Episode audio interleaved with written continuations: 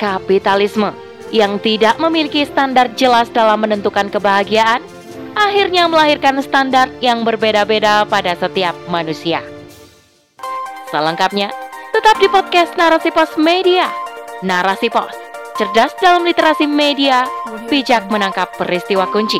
Bersama saya Dewi Nesjak, inilah rubrik opini dengan judul Standar Kebahagiaan Sang Pemuja Kebebasan oleh Sartina.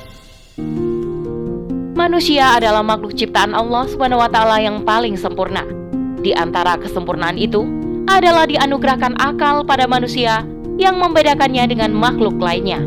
Namun sayang, hidup dalam habitat kapitalisme acap kali membuat manusia menyalahi fitrah kemanusiaannya dan melakukan hal-hal absurd hanya demi dalil kebahagiaan. Banyak orang berambisi mewujudkan impian dalam hidupnya. Namun terkadang, impian tersebut jauh dari kata normal, bahkan cenderung absurd. Sebagaimana yang dilakukan oleh seorang pencinta anjing di Jepang. Pria yang tidak diketahui namanya tersebut berambisi membuat kostum anjing yang serupa dengan aslinya. Demi memperoleh kostum terbaik, sang pria memesannya pada perusahaan Jepang bernama Zepet.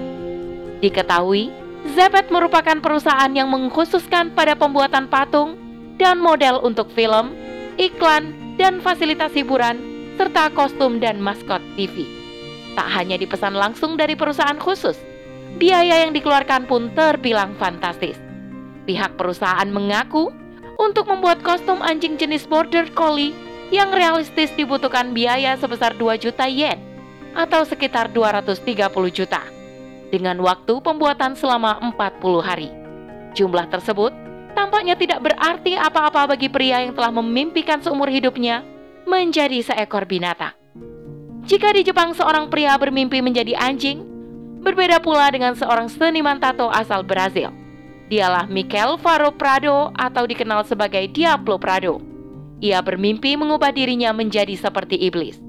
Sebuah impian yang mungkin tidak ada seorang pun yang menginginkannya kecuali Prado Pria tersebut sampai melakukan modifikasi ekstrim pada wajahnya. Prado memotong telinganya agar runcing dan mengecil, memotong gigi, dan memasang taring silver di mulutnya. Tak hanya itu, Prado bahkan membelah lidahnya agar bercabang, memotong hidungnya sehingga tak bercuping, dan memotong jari tengah dari kedua tangannya agar tampak berasal dari dunia lain. Untuk lebih menyempurnakan impiannya menjadi iblis, Prado tak lupa menanamkan tanduk di kepalanya – Walhasil, wajah pria yang hobi menato tersebut telah berubah total menjadi sesuatu yang sulit ditemukan dalam dunia nyata, kecuali dalam film-film horor. Ambisi-ambisi absurd sebagian manusia ternyata didasarkan pada satu tujuan tertinggi, yakni demi memperoleh kebahagiaan. Demi mencapai sesuatu yang dianggap mendatangkan kebahagiaan, seseorang bahkan rela mengambil jalan apa pun termasuk yang berada di luar kelaziman. Fakta-fakta di atas menjadi beberapa contohnya. Lantas, apa sebenarnya arti bahagia? Sehingga banyak orang rela dalam melakukan hal-hal abnormal demi mewujudkannya. Menurut Sari Benton, pendiri sekaligus kepala bagian sains sumber terapi online TAO Connect di Golden, Colorado, tidak ada satupun konsep kebahagiaan yang berlaku untuk setiap individu. Menurutnya, kebahagiaan dapat diartikan sebagai perasaan puas terhadap hidup, Sedangkan kebahagiaan secara biologis terkait pelepasan dopamin neurotransmitter yang terwujud dalam perasaan senang. Dari penjelasan di atas, jelaslah bahwa tidak ada standar baku yang mampu menjelaskan definisi kebahagiaan dalam sistem kapitalisme. Tidak adanya standar tersebut membuat manusia ambigu dalam memaknai kebahagiaan. Hal ini disebabkan kapitalisme tidak memiliki kitab suci atau rasul yang dapat menjelaskan persoalan tersebut. Namun, jika berkaca pada peristiwa umum manusia yang dibentuk oleh sistem kapitalisme, dapat ditarik kesimpulan bahwa manusia dalam hidupnya memang dituntun untuk mengejar kebahagiaan. Sekali lagi, kapitalisme yang tidak memiliki standar jelas dalam menentukan kebahagiaan akhirnya melahirkan standar yang berbeda-beda pada setiap manusia. Bahkan, standar tersebut akan terus bertambah setiap waktu. Misalnya saja, ada orang yang bahagia ketika memiliki kendaraan saat bertemu sahabat karib, atau ada pula yang bahagia ketika memiliki jutaan followers di media sosial. Di sisi lain, kapitalisme tidak mampu membedakan antara kebutuhan dan keinginan. Padahal, semua tahu jika kebutuhan manusia terbatas, sedangkan keinginan tidak ada batasnya. Keinginan inilah yang kemudian dieksploitasi oleh kapitalisme demi meningkatkan daya konsumtif manusia. Kapitalisme memberi kebebasan untuk membeli atau memiliki sesuatu tanpa batas, bahkan untuk hal-hal yang di luar kelumrahan sekalipun. Kapitalisme memberi ruang untuk melakukannya.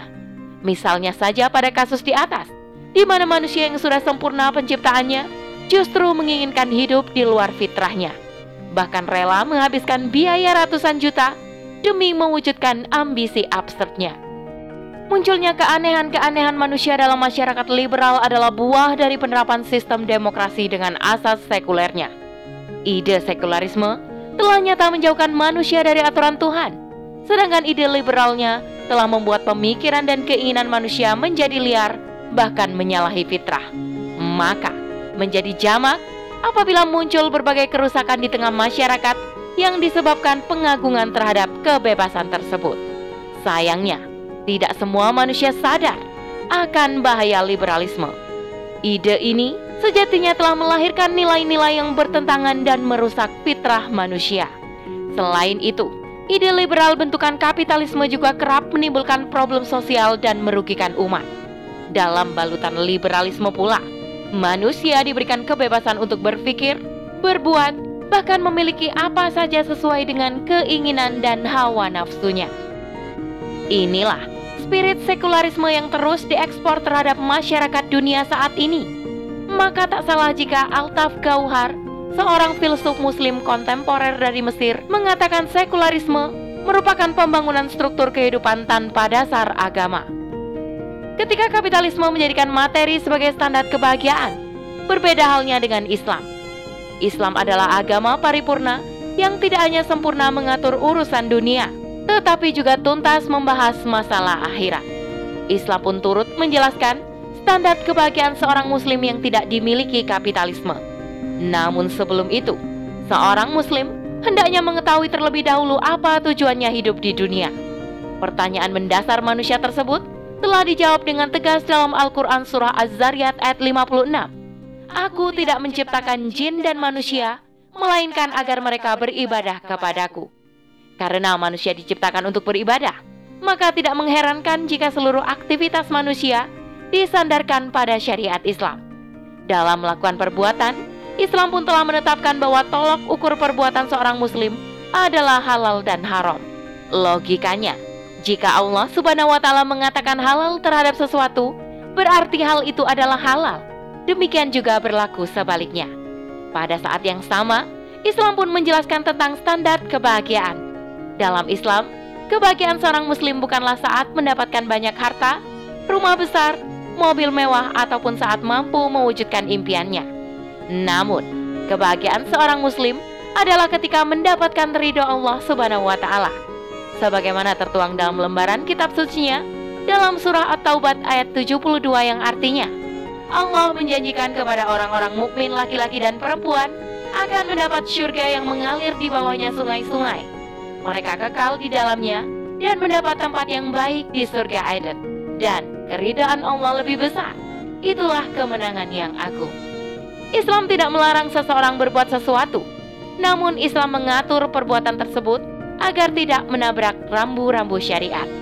Islam adalah agama yang menjadikan ibadah sebagai tujuan, menjadikan kebutuhan per individu sebagai pusat perhatian, dan keridhaan Allah sebagai standar kebahagiaan. Sejatinya, kapitalisme dan Islam tidak memiliki pijakan yang sama. Masyarakat kapitalis fokus pada individu dan segala kebebasannya. Karena itu, tidak mengherankan jika muncul keinginan atau ambisi absurd yang bersembunyi di balik dalih kebahagiaan.